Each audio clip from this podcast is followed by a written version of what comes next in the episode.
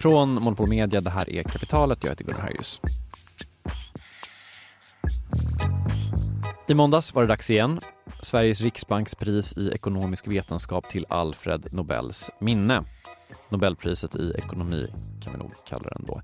Även om jag tycker att det har någonting att alla hela tiden påpekar att det inte är ett riktigt Nobelpris. Det finns något, något futtigt och lite roligt i det. Priset gick till Claudia Goldin, bland annat för att hon har citat utvecklat vår förståelse av kvinnors arbetsmarknadsutfall. Och som vanligt med de här priserna så har man liksom direkt får man typ ett litet hum om ungefär det som pågår. Alltså hon har typ forskat på hur det går för kvinnor på arbetsmarknaden och varför det går som det går. Och det är intressant och det är ofta bra nog. Det är liksom någonting man kan säga på en middag. Man kommer kunna överleva den här hösten med bara den kunskapen. Men det är faktiskt så att det som Claudia Goldin har gjort och inte minst hur hon har gjort det inte. Utan hur är det då? Det är så här att eh, när en ekonomi börjar växa, tillväxt, du kan tänka dig att vi har först ett jordbrukssamhälle, ganska lite BNP per capita-utveckling. Sen kommer en industrialisering. I USA hände det här runt 1800-talets början och sen därifrån får vi ihållande ekonomisk tillväxt. Men under den här första transitionen från jordbruks till industrialisering då blir det svårare för kvinnor att dra på yrke, eller yrkesarbeta. Ska jag säga. Eh, så att, eh, då ser man liksom att yrkesarbetandet går ner. Och I USA så minskade det från 1700-talets slut till 1900-talets början ganska dramatiskt för att sen vända upp igen. Och det här sambandet har man kunnat observera i dagens utvecklingsländer också. Mm. Det hade diskuterats en del om man kunde se en sån här U-kurva och vissa hade sett den eller diskuterat den liksom i ett tvärsnitt av länder. Alltså ja, rika länder verkar ha mer arbetsmarknadsdeltagande än mellanrika och sådär. Så att de här, den här diskussionen fanns men ingen hade kunnat gå ner och pinpointa den här över ett historiskt förlopp, alltså i ett land över lång tid. Mm. Och mycket av det berodde på att vi hade inte data. Hon har... En så nytt idag, det är för att hon upptäckte det då. Det är ju väldigt lätt att tänka att den ekonomiska utvecklingen bara löser problemet med könsskillnader på arbetsmarknaden. Eh, och det... Vänta, förlåt. Är det så lätt att tänka? Varför är det så lätt att tänka sig? jag tänker mig så här, folk ser framför sig en kurva på BNP per capita, den går rakt upp och tittar man de senaste decennierna i höginkomstländer så har även könsskillnaderna minskat väldigt dramatiskt. Ja. Så både lönegapet i alltså OECD-länder har minskat sedan 50-talet och kvinnor har kommit ut på arbetsmarknaden i mycket högre utsträckning. Mm. Så det var liksom under 50 procent kvinnor som arbetade, eller yrkesarbetade ska jag vara noga med att säga. Och idag är det liksom närmare 70-80, så det närmar sig männen. Så då kan vi tänka sig att ja, men det här är kopplat till utvecklingen och när ett land blir rikare så då kommer det här hända.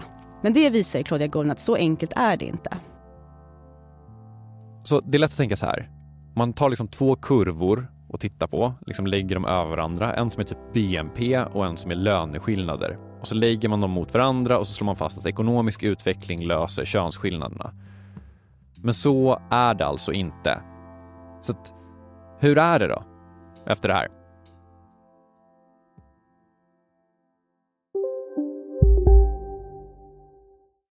Hej, Susanne Axel här. När du gör som jag och listar dig på en av Krys vårdcentraler får du en fast läkarkontakt som kan din sjukdomshistoria. Du får träffa erfarna specialister, tillgång till lättakuten och så kan du chatta med vårdpersonalen. Så gör ditt viktigaste val idag, lista dig hos Kry. Välkommen till Maccafé på utvalda McDonalds restauranger med Baristakaffe till rimligt pris. Vad sägs om en latte eller cappuccino för bara 35 kronor? Alltid gjorda av våra utbildade baristor.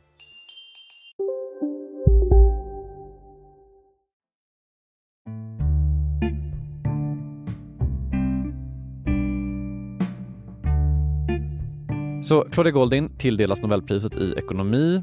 Professor Kerstin Enflo förklarar varför och grejen då som Claudia Goldin upptäckte det var att många tänker att det är så att ekonomisk utveckling löser könsskillnaderna på arbetsmarknaden.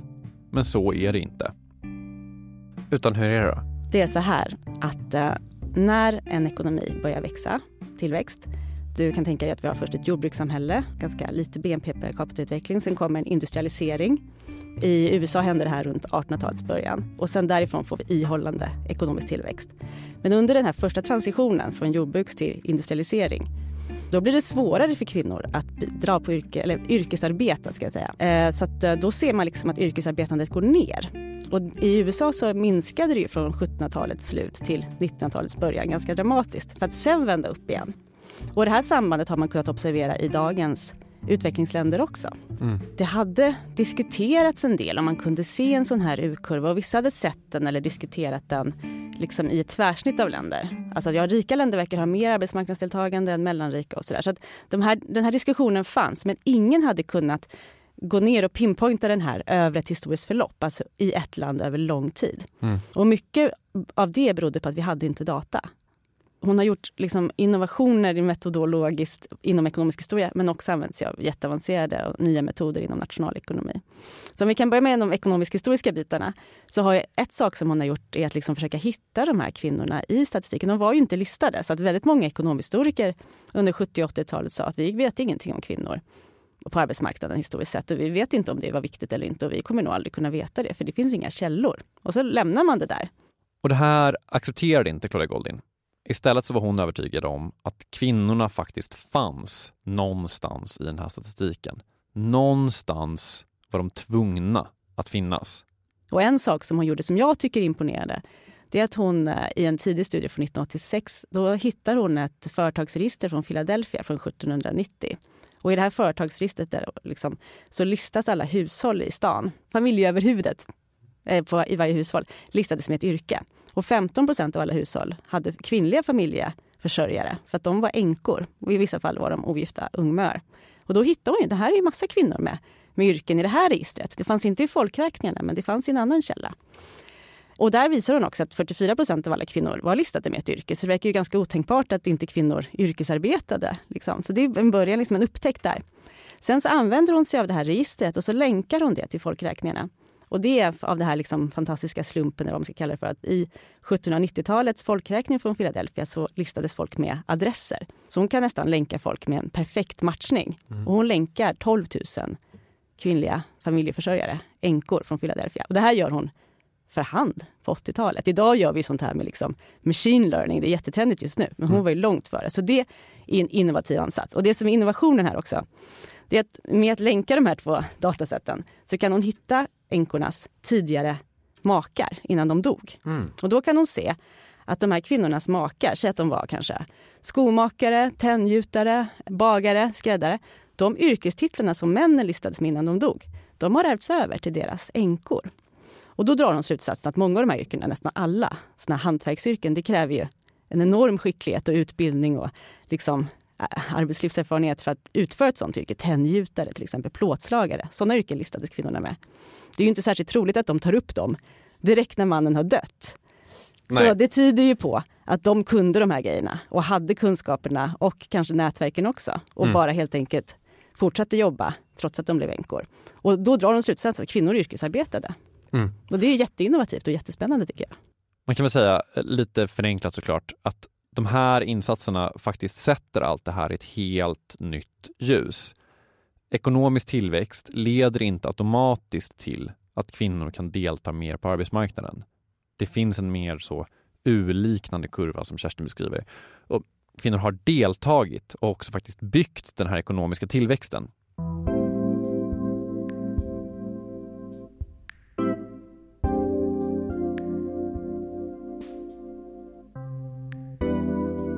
Men tittar man på Goldins Greatest Hits så är det inte bara det här som hon ska lyfta fram, utan det är också hennes arbete med att eh, titta på kvinnor, arbetsmarknaden och p-pillret. För det första så är det innovativt för att när hon började titta på det här var det inte många ekonomer som satt och funderade på p-pillret. Så det är redan i sig liksom att titta på den typen av frågor och göra det till ekonomi, det är innovativt. Men hon använder sig också av det här faktumet att vi liksom kan försöka skapa en, en miljö där vi har liksom en, en utfallsgrupp och en kontrollgrupp och försöker identifiera liksom orsakssamband här. Och då kan man tänka sig att i USA när p-pillret då blev lagligt tillgängligt för unga kvinnor i collegeåldern, då var det vissa stater som fick det här tidigare än andra. Och då kan man ju tänka sig att om jag bor i en sån stat som får tillgång till p-piller och börjar använda det, men i övrigt är ganska lik en tjej som bor i en stat där man ännu inte har tillgång till det.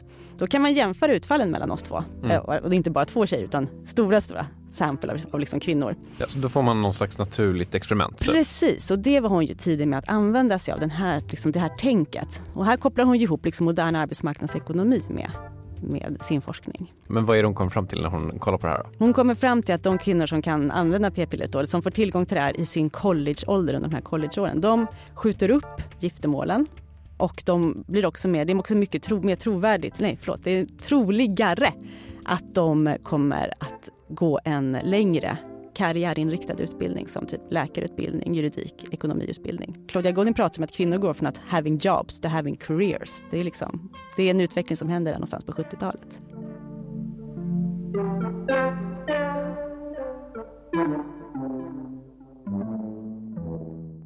jag kan ju tänka varför jag tycker att det här känns liksom passande i tiden och aktuellt. Och liksom och. Men, men resonerar ni så? Eller är det allt, för det känns som det alltid är, är ganska aktuellt och så säger ni det är bara en slump att det är aktuellt. Alltså vetenskapligen, alltså det måste, vetenskapliga måste vara i fokus. Det är liksom det funkar inte annars. Det måste hålla och det måste hålla på alla sätt och vis. Och därför gör ju kommittén jättenoggranna utredningar och därför tar det ofta ganska lång tid innan det blir ett pris. För att det här måste utredas, utredas, utredas och sen gärna utredas en gång till. Så att det är aktuellt, Men det, det tror jag nog snarare rikt, är en Ni kan slump. inte få riktigt hävda att ni suttit och liksom eh, vänt och vridit på varenda ord sedan liksom 80-talet och att det är först nu ni känner er klara och det var först förra året ni var klara med liksom Diamond och Dygwig eller vad de hette. Liksom. Ja. Alltså, Jag tror du skulle bli förvånad över hur mycket det vänds och vrids på varenda ord faktiskt. Så Mm. att, eh, det är nog mer än vad, vad folk tror. Kerstin Enflo är professor i ekonomisk historia i Lund. Kapitalet är tillbaka på måndag. Då ska ekonomer rädda världen. Jag som gjort det här avsnittet heter Gunnar Harjus. Jakob Bursell är ansvarig utgivare. Det var ett tag sedan jag sa det. Känns som man borde säga det jämt.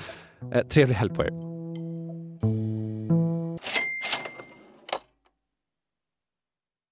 Kapitalet sponsras av SPP och Storebrand Asset Management. Eh, Storebrand och SPP hör ju ihop sedan många år och utan att gå in på några detaljer här och nu så kan vi i alla fall säga att eh, Storbrand förvaltar över 1200 miljarder kronor bland annat åt just SPP.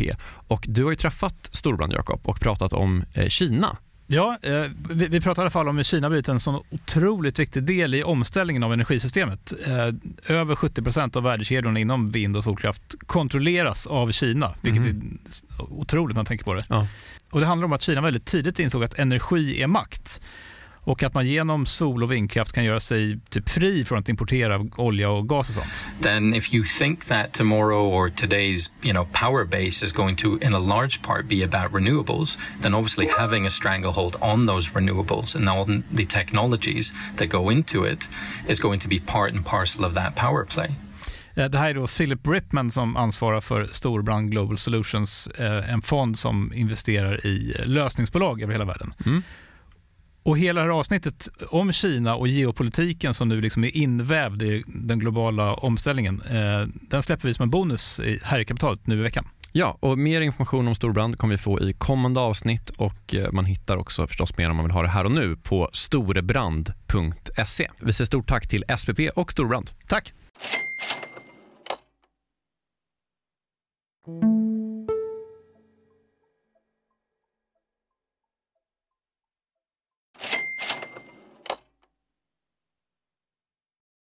Jakob, vi har ett samarbete med Pareto Business School och det här är jag rejält nyfiken på. För att eh, eh, så här, vi jobbar ju sida vid sida, bokstavligen, sitter bredvid varandra och då och då så håller du upp ett finger och säger nu måste du vara tyst i en timme för nu ska jag eh, göra något Pareto.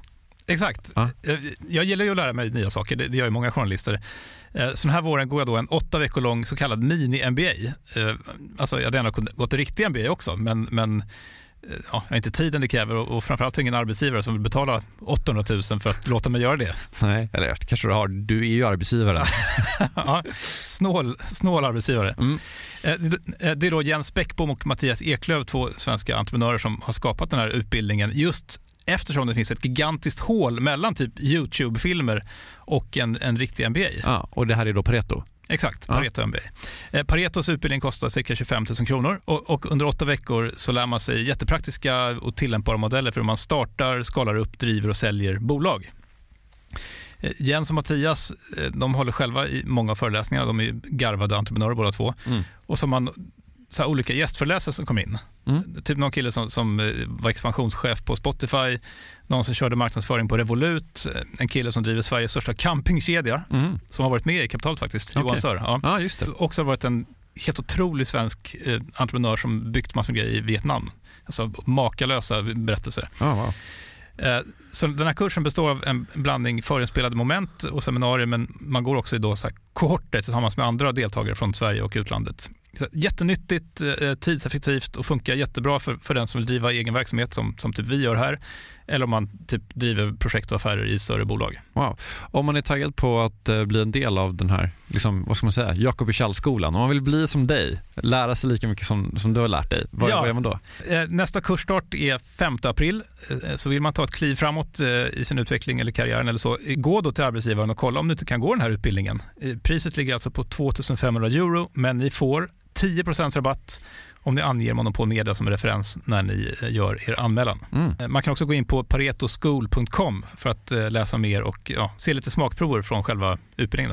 Då. Mm. Så att eh, man sparar jättemycket pengar i för att gå Handels MBA och man sparar ytterligare pengar om man tar del av eh, Monopol Media-erbjudandet. Ja, exakt. Ja, en no-brainer som vanligt, Plus att man blir ju eh, alumnkollega med mig då. verkligen. Så stort, stort tack till eh, Pareto Business School och eh, gå in på paretoschool.com.